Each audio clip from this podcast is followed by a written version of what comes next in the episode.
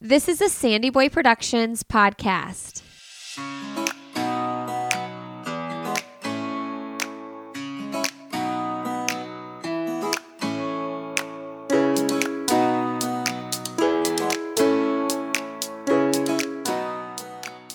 Hey, everybody, welcome to Why Is Everyone Yelling with Lindsay Hein.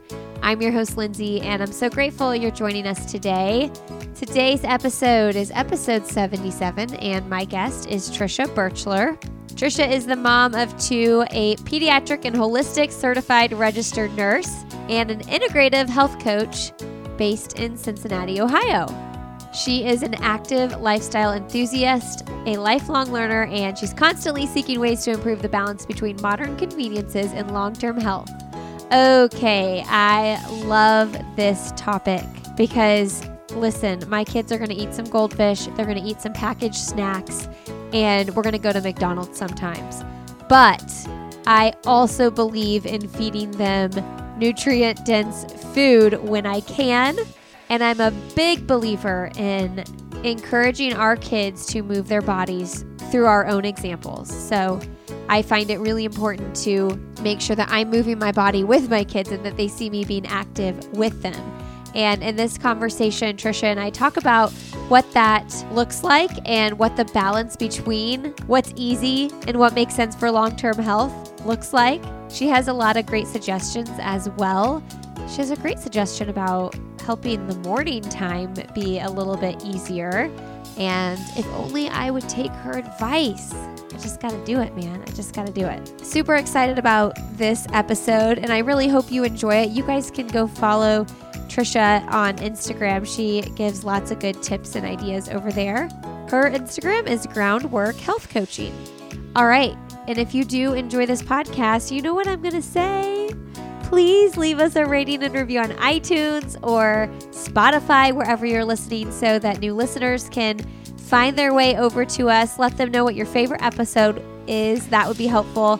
And if you like this episode specifically, take a screenshot, share it in your social media stories, text it to your friends, whatever it is, and let them know we are entering one lucky winner in the month of March to win a pair of Goodr sunglasses. So just send a screenshot to us, uh, DM us. Why is everyone yelling on Instagram or send us an email, lindsay at sandyboyproductions.com, if you do share the episode.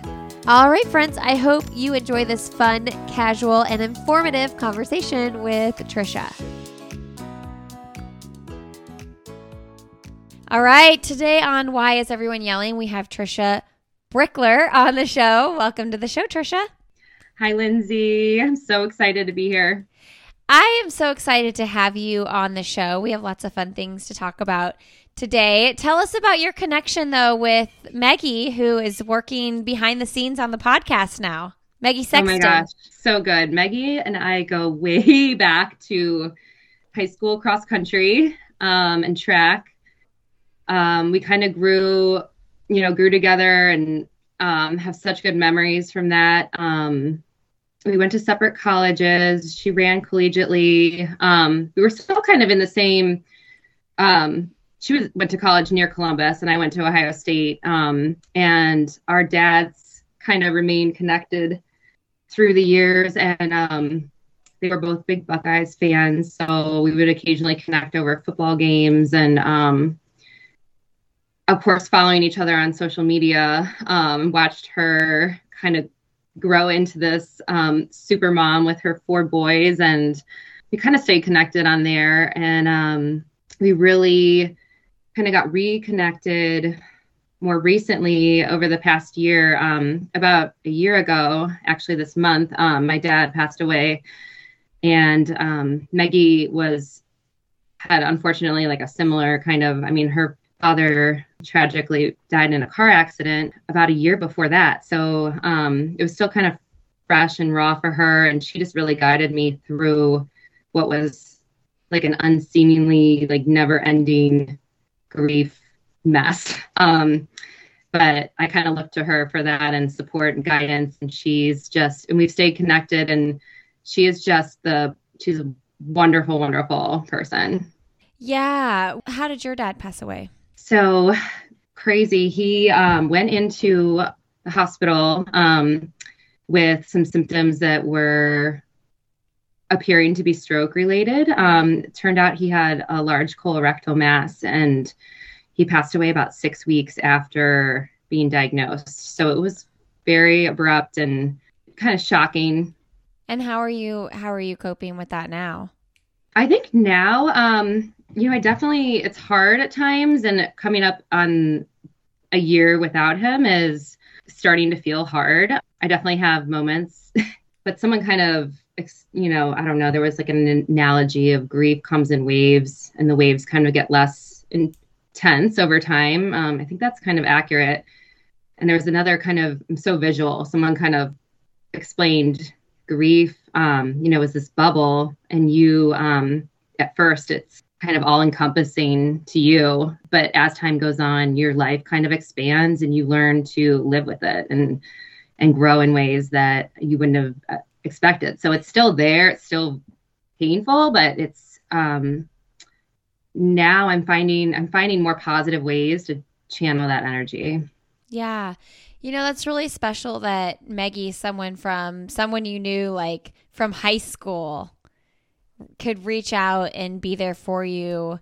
I mean, I think that's kind of a beautiful thing with social media, right? Because, like, without it, would you even know what she was doing or if she had lost her dad or she wouldn't know to reach out to you? Like, maybe you would see each other, like, randomly at the grocery store or something when you're back in your hometown yes. and and say, "Oh yeah, I lost my," you know what I mean? Like there's just so much more actual connection through the that social media.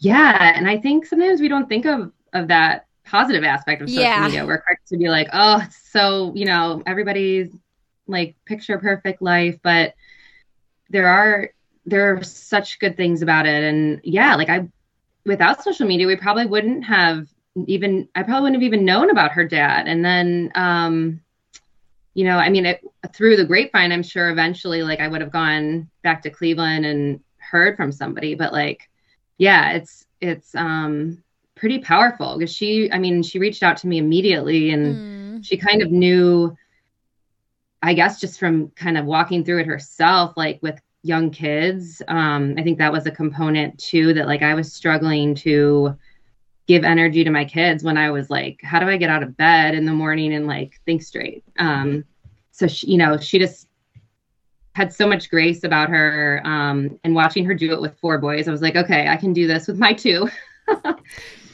That's the hard that's one of the hardest things about being a parent is like when we're going some, through some sort of like in, internal grief or something stressful or sad in our own lives, it's like your kids are very much a part of that, but like they're in your kids are really young. Like they don't understand and like you're a human being. Like you need to feel all those feelings and do all those things and I sometimes feel like when I'm going through something hard, I like can't give my kids the attention that they and I use uh, quotations, like air quotes. yeah, like what they need. And in reality, like our kids just need us. They're fine. They're fine. But we get this like guilt, like, you know, this grief or whatever it is, is like taking up so much of my mental, emotional capacity. And, you know, it's like, I wonder what grief looks like and how it looks different when you are caring for children, right? Yeah. Uh, right. And I had never really experienced grief to this degree pre kids. Yeah. So it's hard to know. Like, um, it was hard to put into words, like for them to understand. And like, we, you know, got a bunch of books and talked about it with them, but it's, you know, conceptually, they can only really understand so much of it. Um, and now I'm kind of more focused on because fortunately I, I think well my youngest is five now um, and we didn't get to spend a lot of time with my dad during covid um, he was in cleveland and he was pretty serious about not going anywhere. And we took it you know serious. We saw him the summer before he got sick. So i don't know how much my youngest really like remembers my dad. My oldest is eight. He definitely has good memories. So trying to um, make sure that we keep those alive and like build those into their their lives so that um, they know who he is and who he was. Yeah, that's a challenge too. My mother in law passed away when my oldest was five. And at the time, we were like, oh, Marshall, you know, he's going to remember so much. And I mean, my youngest was a baby, and then my second was probably three, right? And so we talk about her all the time. And it's interesting in today's day, too, like with all the pictures and videos and things that you have, like how much of that memory is like real and how much of it is like you they think they remember it, but they remember the pictures and us talking about it, which tells me it's important to continue talking about it then. Right. Yeah. It's hard to know when they actually um, form those real memories versus pictures. We do photo albums yearly, and I'm I'm always shocked at what they say they remember. Yeah, totally. I don't think I don't think you remember that, but yeah. For yeah. sure. So when did you find running again? Like you ran in high school, but when did you come back to it or did you ever leave? Yeah, that's a good question. Um gosh, I I had such a love-hate relationship with running in high school. It was just um Me too. totally. really it was so good, but so bad. um, and I just, you know, looking back at it, I wish I would have maybe even had the thought to run collegiately because I think I like looking back, I would have really enjoyed it. But you know, I kind of walked away from it after graduating high school and didn't really do much in college. I gained a lot of weight like freshman 15 for sure and like just you know the the parties and I had a good time in college. Same. Um, then I think what really um, I started running again maybe my senior year in college, like just strictly to lose weight.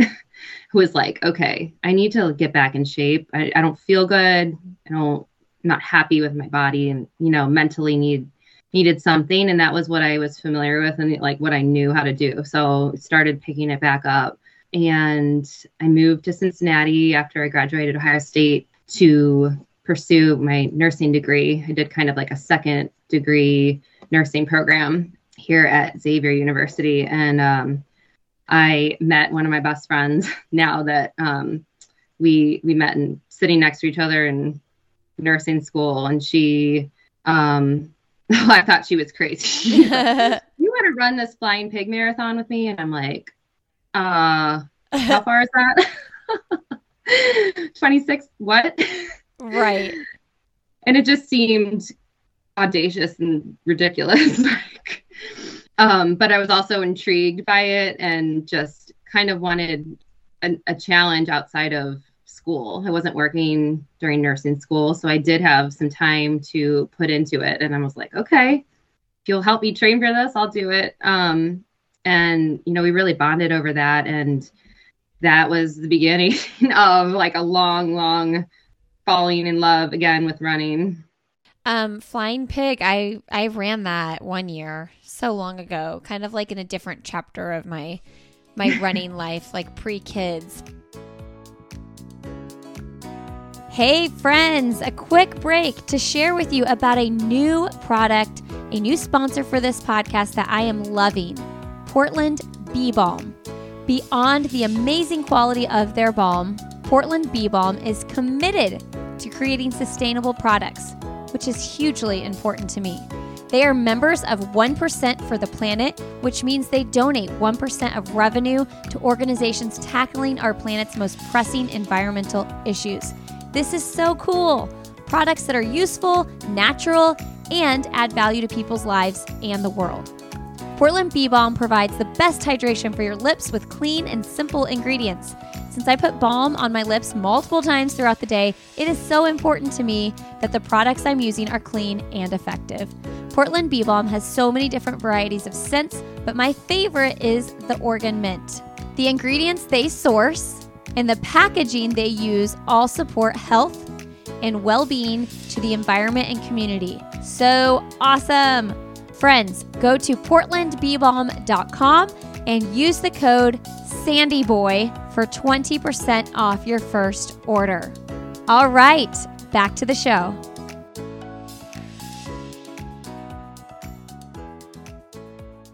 Um, talk to us about your like your passion for well actually tell us about being a nurse choosing to stay home and then going back and getting your integrative holistic nutrition certification from duke integrative medicine yes um yeah that was that's been a journey as, as well like running kind of a slow roll i went into nursing um kind of i mean like anyone that goes into healthcare just wanting to help people and um of course, you're watching Grey's Anatomy and like seeing all this like, action.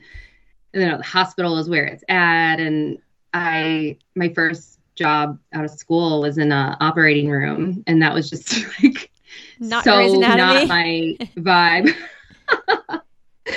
I yeah, I mean, I didn't last long there. It was just too like too intense. I knew I needed something just with more connection. Um, I mean, the technical aspect was was very interesting and um, it was rewarding in a way, but it definitely taught me um, more about myself and and what uh, my strengths were. So I went um, from there to an outpatient setting, um, and I really enjoyed that. It was nice to kind of see patients on a recurrent basis and get to know the families.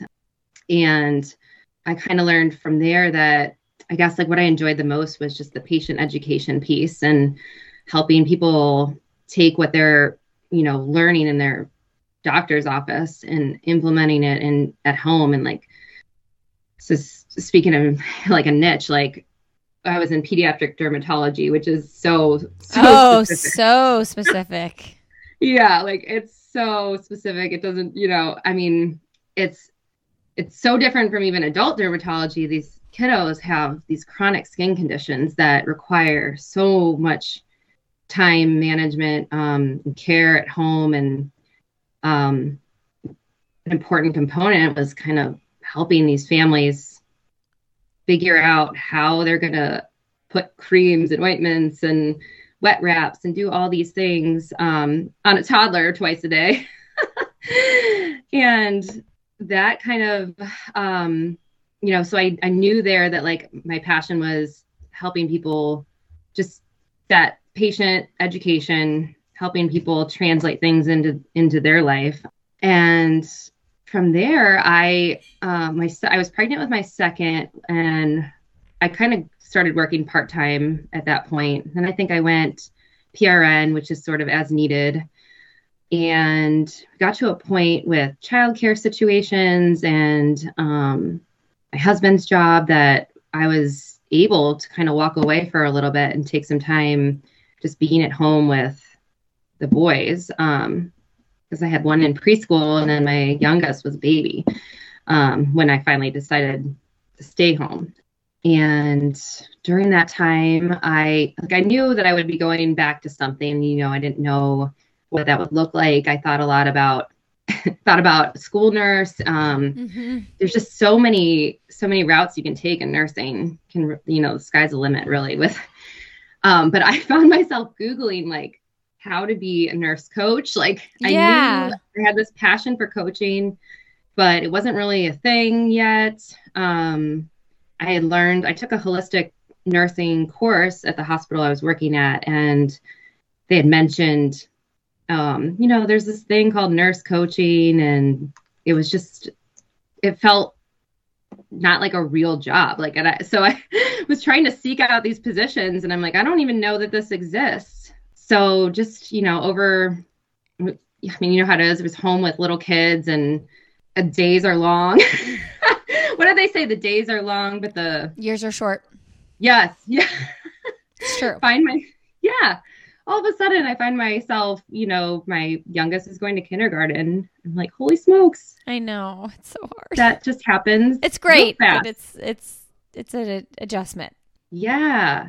And with COVID, I mean, so I've been researching, you know, getting back to your question about the the integrative health coaching, I found, you know, I was researching and trying to find something that wasn't that I wasn't even sure existed and I came across the program at Duke and I was fortunate enough to have a connection of someone who did the program through like a friend of a friend and I talked with her and she was doing health coaching. She was previously an occupational therapist um, and kind of walked away from that and got into coaching. And um, she really inspired me that, like, okay, like maybe I can do this. um, so I took the course and it was all virtual um, during, I think it started actually like the week that the world shut down. Oh my gosh. And it so all your kids were home. Yes, they were home and it was wild to connect with all these people across the country that nobody knew what was going on. Right. And like just hearing all this, you know, stories of people um even like there was um one of our classmates was in Jamaica and like just hearing like what they're dealing with and like what we're dealing with here it was that was an interesting thing but um yeah so I did the course and after that I just felt that this was the right move and like where I was where I was supposed to be.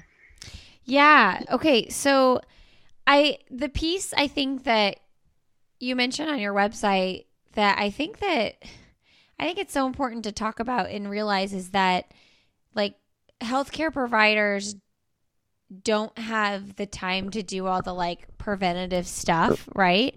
So you go into the doctor with like a certain condition or whatever and they like treat it. But I think a huge piece of what we're missing in our country and probably other countries too is like that preventative piece. Like we should be spending so much more time on that than we actually do. And you're just not going to get that if you go to a regular doctor.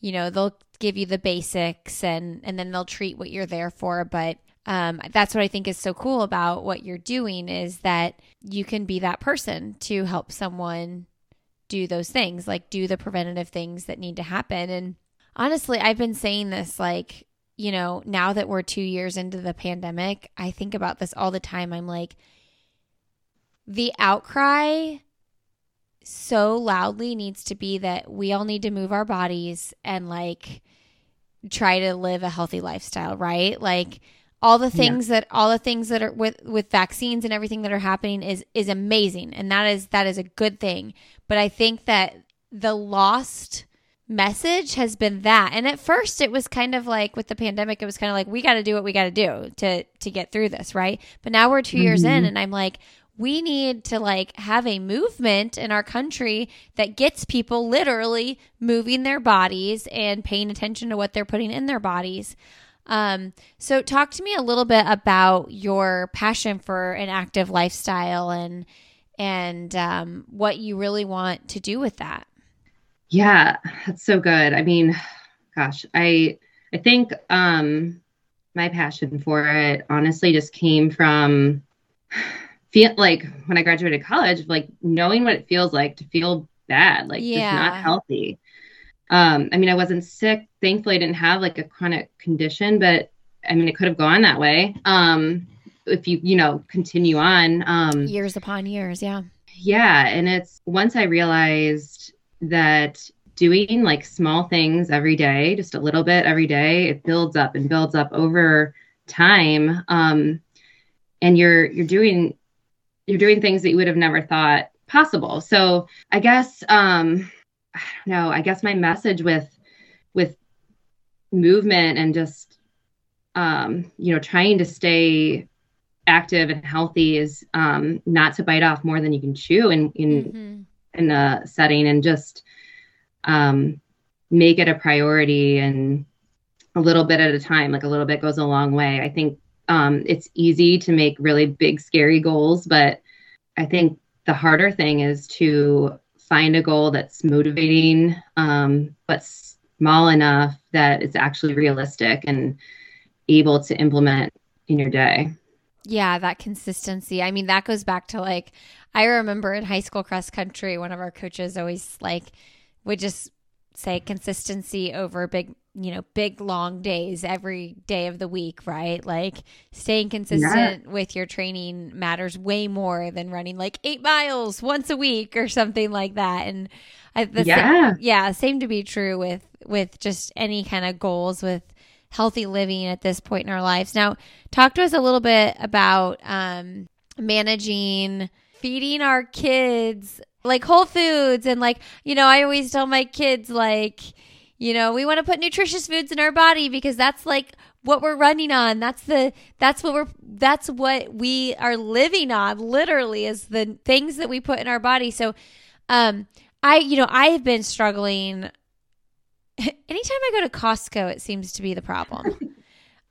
Just like so many packaged items which i'm not a hater on packaged food. Listen probably every single one of my kids is going to have at least one granola bar every day or like you know whatever. But how do we balance like modern conveniences, as you say, with really trying to also make sure that we're getting whole foods into our kids' bodies? Yeah, it's so tough, right? And um, I think the most important thing is just you know modeling it as the parent, um, and a lot of um, I mean, kids go in such phases. Once you think you've nailed it, they change, and uh, they don't like that food anymore. Exactly. So you have to kind of you have to continually be on your game and try new things and change and and observe what's working. And um, I was in a phase for a while where I was sneaking things into smoothies and and baked goods like as much as possible. Um, and packaged goods, I mean, you can't really get away from it. But I think the goal is to do your best as far as like if you have the option, if you're at home and you can grab something fresh um, and make it more appealing by slicing it up and having it like ready to go with some sort of dip. Um, kids love dips, like, um, or anything that's kind of um, like a novelty. My one of my friends gave me this trick years ago of putting um, a bunch of snacks in a muffin tin mm-hmm. and just presenting it like a kid's charcuterie platter. Oh, and that's fun. Um, I don't know what it is about that, but it's like magic to them. yeah, it's like a, it's like exciting. Yeah, I totally get that.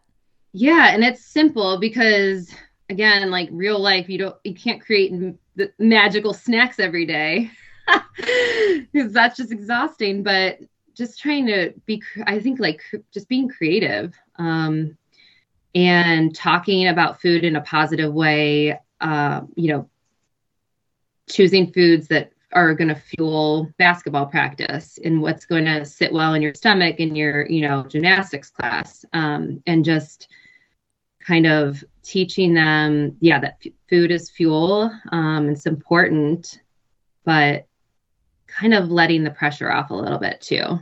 Yeah. How do you, how do we balance like, food is fuel, but also like it's fun to eat. Like it's good to want to eat delicious food, right?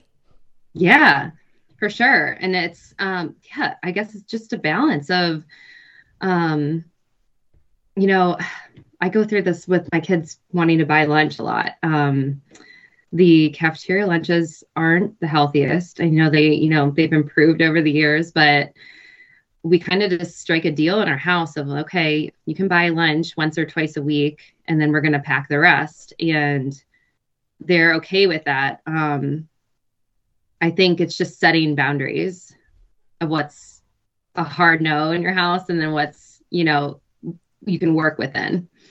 Yeah and i just want to mention to everybody that i don't let my kids not get school lunch because it's too much work for me. It's so funny. The other day, my sister in law was talking about that because they have the menu they can see what they're serving she she lets them like yeah. choose like on days that it's something they don't like i'm like you give them the option i don't even know what they're serving at school but i know that if it's not something they like they always have peanut butter sandwiches that they can go to so uh, that is what i'm doing and then in breakfast and dinner um, i will try to yeah. make sure we're getting healthy food. But um, that's so funny because I'm like, then I have to pack a lunch. That's extra work for me. Nope, you're eating the school lunch.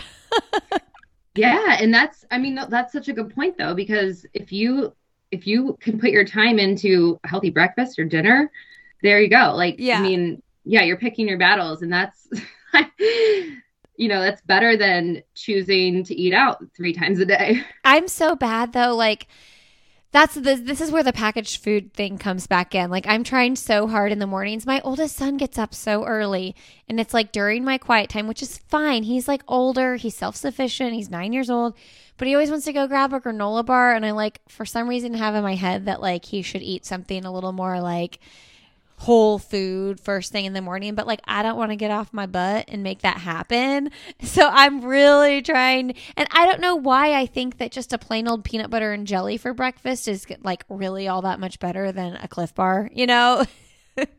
I know, I hear you. It's and I think a lot of it for people in general but and, and kids like is habit. Yeah, totally. like yeah, like it's uh, our day is just one big consecutive habit. That's a really good habit. point. Yeah. Um, my kids have eaten the same cereal bars since they could chew. Like, what do they? What is their cereal bar? They're not great. They're these like Trader Joe's mm. fruit, like they're kind of like the Nutri-Grain bars, but they're Trader Joe's brand. Uh, yeah, I know what those are. Yeah, I, right? yeah, I bought those. Of course, that's not the only thing they eat for breakfast, but that's like. Their... Do they eat that for breakfast though? Yeah, every oh, day. Okay, see, look, look, guys. She Every might day. she might send her kids to school with with homemade lunches three days a week, but they eat Nutri-Grain bars for breakfast. That's right.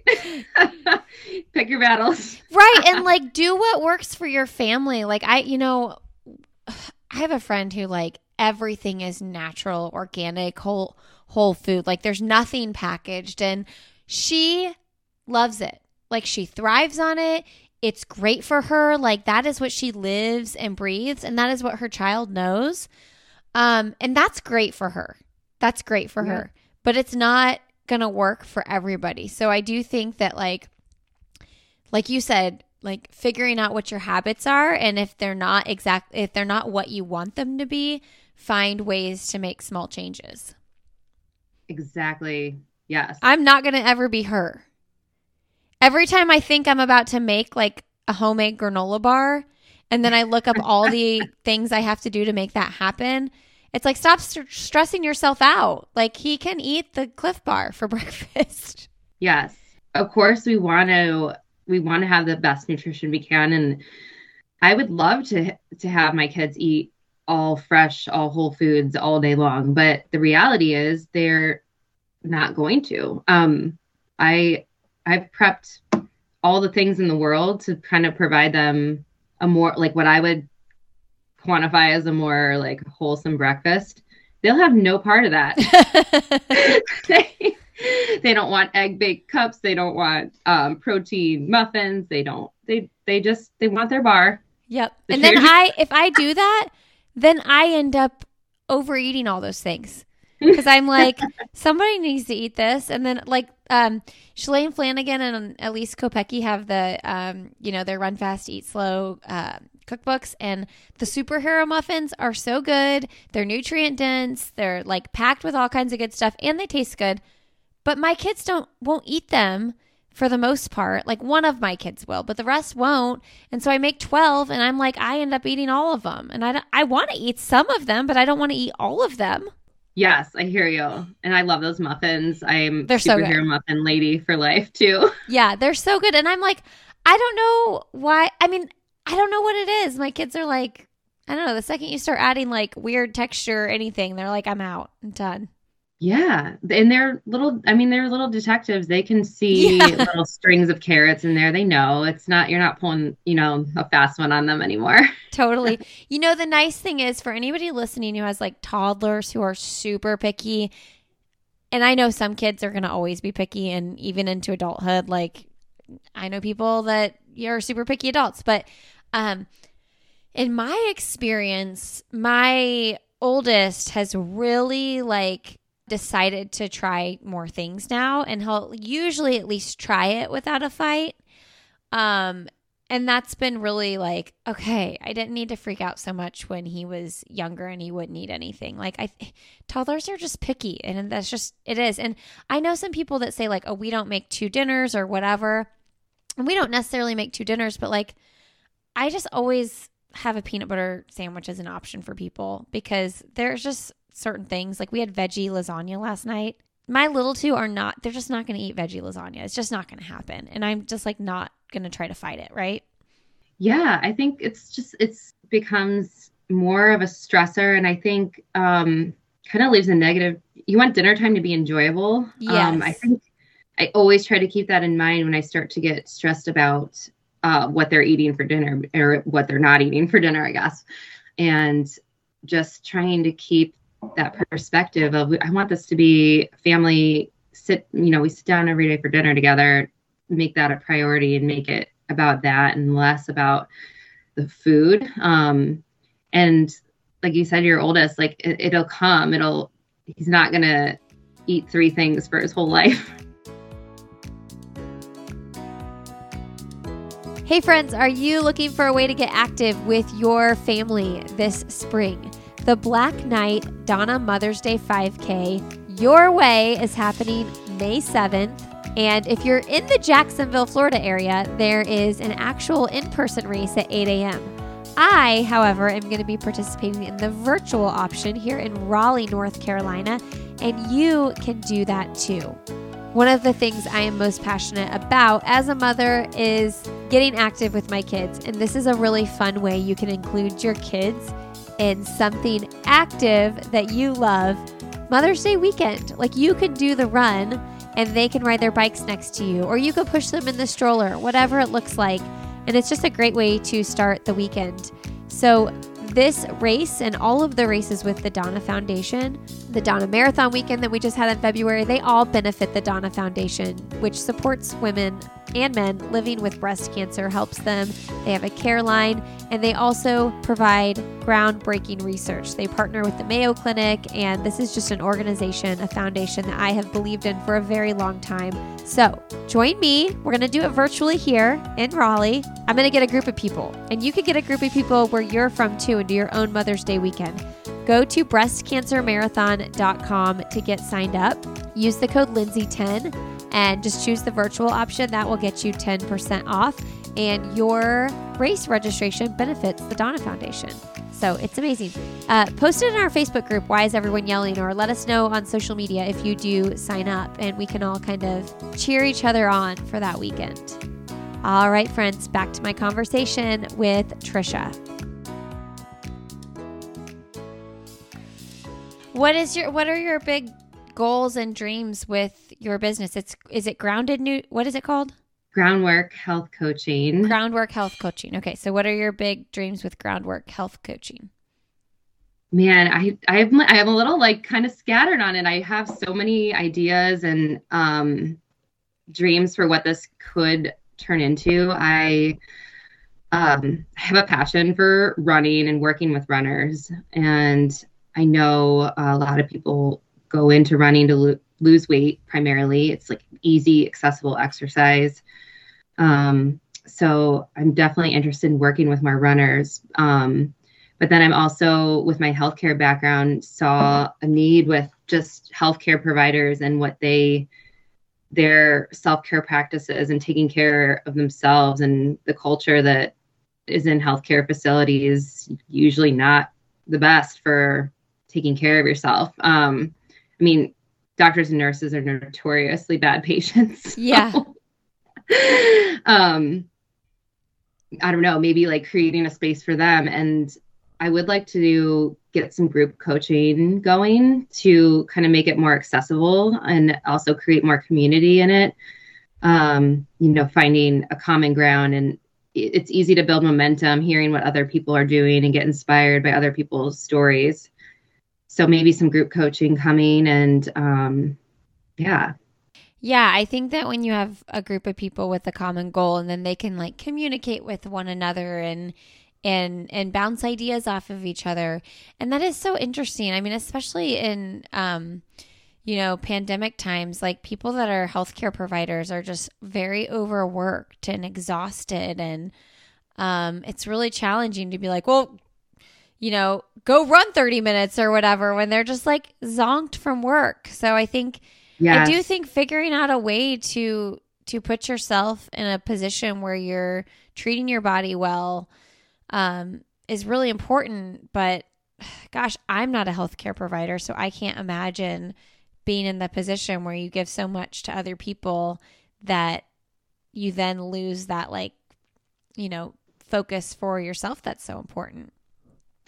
Yeah, I think it's just it's mental and physical burnout. Um, and it's hard. It's hard to to find the time when you are burnt out. Um, but it's so important. I think I'm hoping that I would like to get linked up with a healthcare facility that wants to just invest in their their nurses and that's that's cool. Yeah. Yeah, kind of help create um I did this when I was um doing my health um my holistic certification when I was still working in the hospital. Um one of our projects was we could do like any project we wanted and I uh ended up creating like a little wellness program for my the division that I was working in, outpatient, and started out kind of like as a joke, like these my friends and coworkers that were also nurses were like, "Oh man, what is she gonna make us do today?" Uh-huh. Like, and we'd have like mindfulness, um, little, just little lessons in mindfulness, massage, um,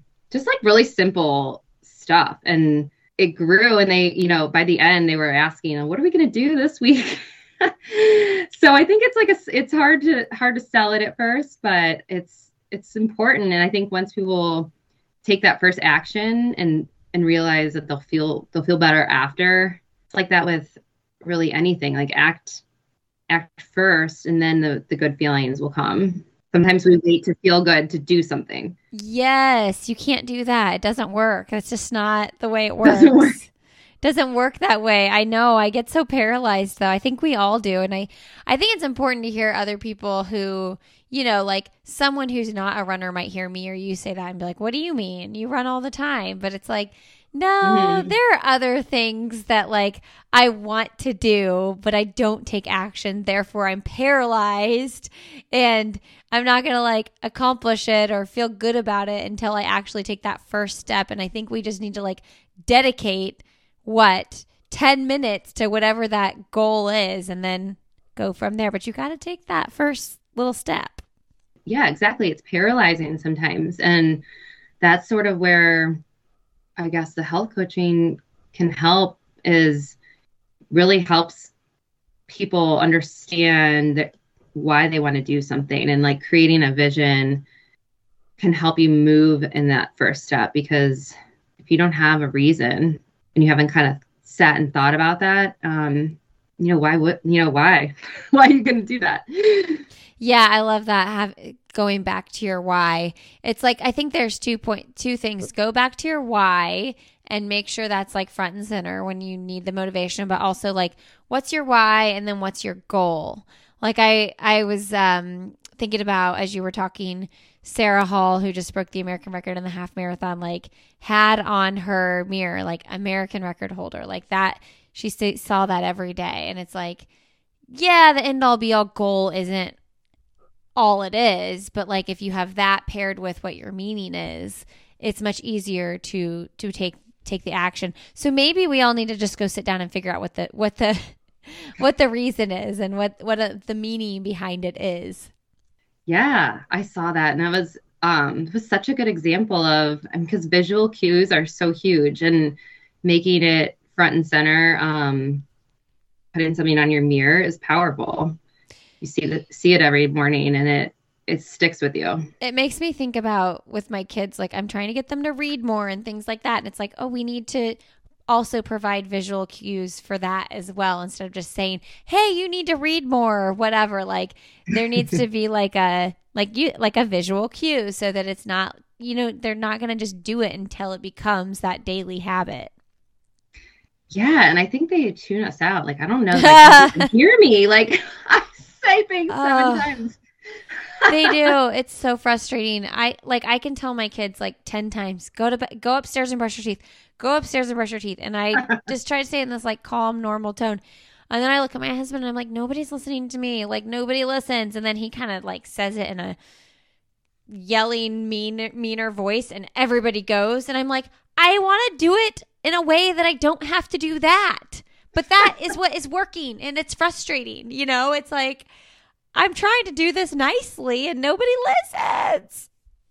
Oh my gosh, so true. It's so true. I know. Uh, I ended up making a, a morning checklist for my kids because I was just getting so it was affecting my mood in the morning. I was realizing that my repeating Mm. Oh, the things over and over again was putting me in like a really negative place. So I made these checklists and you know we sat down and explained to them these are gonna this is what needs to happen in the morning. And um, now they're responsible for the checklist and it doesn't go perfectly every morning but it's tremendously changed just the vibe in our house. Like they know what they need to do and I'm trying hard to not um, vocalize as much and just kind of redirect them to that list. They they know what's on it and it's a visual tangible thing that um, they can check off when it's done and um, yeah it's kind of it's brought a little more calm but where do you keep it? so i had moved i kept moving it around because i i had it on my counter and then i had it on this little bench where they keep their book bags and shoes and now i have it on command hooks on the wall right by the front door So, Okay. um they get their lists and i taped a little um dry erase marker to it Okay. and they do their list i mean that's probably the best thing i've done in my house in a long time I mean, I've been hearing people talk about doing stuff like this, and I don't know why I never do it. Like my oldest would totally thrive on that system. He's he is a like if I know what I need to do, you know, like, and he's kind of like a has to do things the right way kind of kid. Like, you know what I mean? Is going to follow the rules if he knows the rules and knows the expectation, but the oldest child yeah that's yeah. But instead, I'm just like "Ah!" every every single morning. I think part of it is like, where do I put it? Why do I feel like it has to be perfect? Where do I put the chart? Where do I put the checklist? It's like doesn't matter where you put it. Just put it somewhere and make it happen. Exactly. I know. I think it's hard not to have like the Pinterest mindset of everything Yeah. needs to look a certain way. Like with that, I kind of just got over it and put the command hooks on the wall. And Yeah. I'm like, okay, this is this works. Yeah, I do. I need to figure out a place like that though, because that that does make sense. So, is it an actual dry erase board? It's um no, it's just like an old school clipboard with um paper in, you know, those um like report sleeves.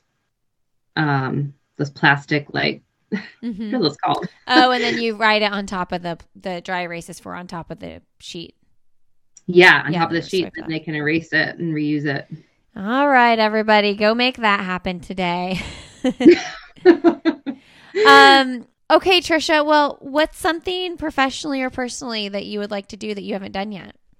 Oh man, um, I thought about this. So this isn't this isn't very revolutionary, but I definitely want to travel more. Um, my I am notorious homebody. Me too. Such home inertia. When I'm home, I'm home. It's hard to get out. COVID was kind of nice for me. Yeah. so I, but I do want to just travel more. I haven't really, um, haven't even gotten outside of the country other than, well, I've gone to Canada, but I don't know, like, no, you know, I've been overseas and, um, a lot of places I want to explore. And I think now our kids are getting a little bit older. Um, we just have the concerns with changing time zones and the sleep situation some people are so brave about that and our kids have just never been good sleepers so i'm i, I don't know about that i gotta wait a little bit but that's on my on my list Yeah, traveling with kids is really hard. I can't I can't say anything about the time zone thing because I've never actually done that, but um I do feel like as the kids get older, traveling not my my youngest is still pretty little, but like I just think that it's it's gotten so much easier. It's just so much easier when you don't have a diaper bag. You don't have all those things that babies come with so many things and when the kids are a little bit bigger, you can just like everybody gets a bag like with some clothes and it just doesn't have to be a big as much of a big to do. Now international travel that's a whole other ball game but um yeah it's been fun to travel a little bit more and, and be a little more adventurous as they've gotten bigger. And i was never one of those people that was like i'm gonna travel with my baby you know what i mean? Like i was like i don't need that. If i'm if i'm spending thousands of dollars to go on a trip somewhere i don't need to be like sleep deprived and like a complete disaster because of of the little little kids.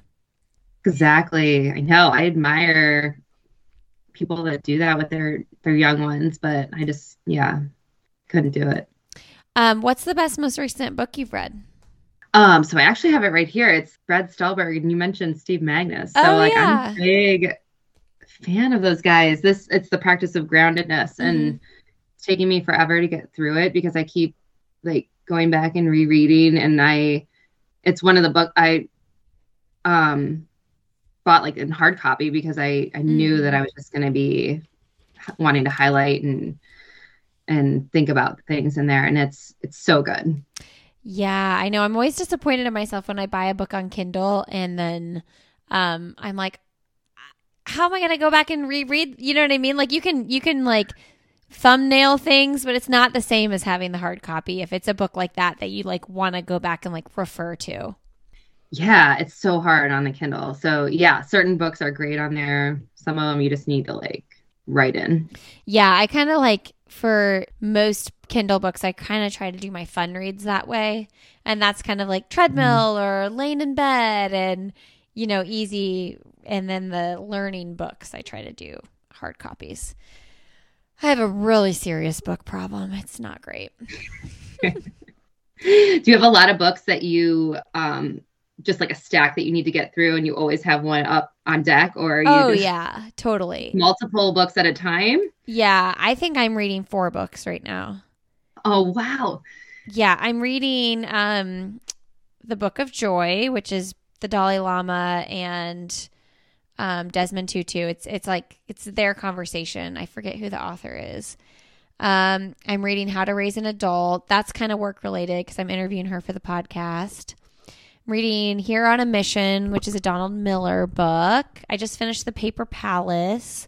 I just like and then I what I do is I carry all these books around with me all day long. like literally from room to room in my house. And and like if I go anywhere, I I have like four books with me and I'm like, well, I don't know what mood I'm going to be in and I want to be able to like get a couple pages in, you know, Saving Ruby King. I'm reading that book. It's like it's it's a serious problem. That visual of carrying books from room to room cracks me up. Oh yeah, and I have my laptop too. I'm always just like I just have this big armful of books and I could if I probably focused on one book, I'd probably I could probably do this more efficiently instead of reading them all at once. But like I'm in different moods for different things at different times.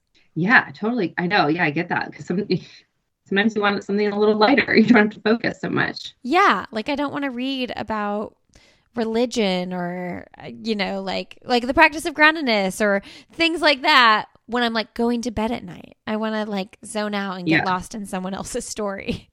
That's what the paper palace is for. Um, what is a trip? Have you taken a trip with your kids or an ac- activity or done something that you recommend? Oh my gosh. Um yeah, so I guess our favorite our current favorite place to go um is Sleeping Bear Dunes in Michigan. We love it there. It's we've been 3 years in a row. We're we're kind of creatures of habit and once we find something that we love, we just keep going back. But I it's just it's the best variety of outdoor activities for little ones that are just manageable. Um, they What's have it, what's it called again? Sleeping bear dunes. Okay, Sleeping Bear Dunes. Yeah, it's a national park and it's these huge sand dunes. So, I mean, it's it sounds kind of silly, but like the kids, they go and they just run up the sand dunes, and I mean, these are huge sand dunes. They're impressive. Um, so it's kind of fun because it's a workout, and I'll get a workout sprinting up Uh-huh. after them on these sand dunes, and there's trails and you can hike. Um, but it's on um, right on Lake Michigan, which is beautiful. Um, we really, really like going to the beach there, and um, they have great bike trails.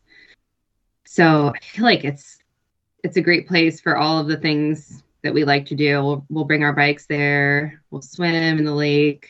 I like to run on the bike path. Yeah, it's it's awesome.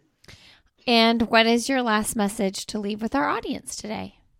Um, so this is this is kind of like running geared, but it kind of it it can translate into all um every everyday life. But um, my one of my favorite mantras is "Run the mile you're in," and I have it on a one of my necklaces. I got it engraved. Um, it just became like a running mantra: "Run the mile you're in" to like stay present and not get so overwhelmed with um, like the marathon, for example. But I think it's such it's so good just to stay focused and mindful um, you know every day and the other thing would be to just be nice. yes. Be nice and run the mile you're in. I love that. Thank you so much, Trisha. Thank you so much. It is such an honor to talk with you and it's been this has been so fun. All right, everybody. Thanks for joining us today. Thank you for listening to this podcast, Why is Everyone Yelling? Part of the Sandy Boy Productions Podcast Network. You can learn more about Trisha when you go to groundworkhealth.net. And you can also find Trisha on social media. She is Groundwork Health Coaching on Instagram. You can find this podcast on Instagram. We are Why is Everyone Yelling? Uh, sync up with us there. We'd love to connect. And you can find me personally. I'm Lindsey Hein 626. Learn more about all the shows on the Sandy Boy Network when you go to sandyboyproductions.com. Thanks so much for being here today. Have a wonderful rest of your day, and we will see you next week on Why is Everyone Yelling?